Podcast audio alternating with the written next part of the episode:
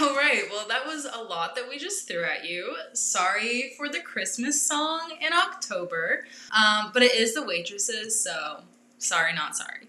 That first song you heard was Bad Girls by MIA, which is totally like a staple, I would say, of the Mindy Project. In the first episode, when she is ditching her date with Ed Helms to go deliver a baby, and she's rushing to the hospital, and there's like this very cool montage of her like changing out of her like date clothes and like into her scrubs because she's totally cool, this totally cool doctor.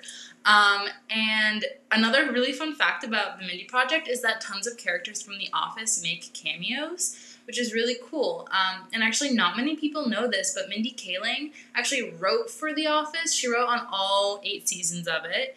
Uh, and she was the only woman in the writer's room and the only person of color in the writer's room, which I think speaks volumes to The Office. um, but Toby, uh, Erin, Andy, um, the this woman that like uh, dates Dwight briefly, as well as BJ Novak, all make appearances in The Office, which is really uh, cute. And they always do it in like a very funny way that kind of plays on the fact that they all know each other already, um, which is, I think, always very fun uh, when TV is like reflexive and comments on itself. Also, I realized before I said eight seasons of The Office, but there are nine, and I think my brain made that mistake because the last season is trash.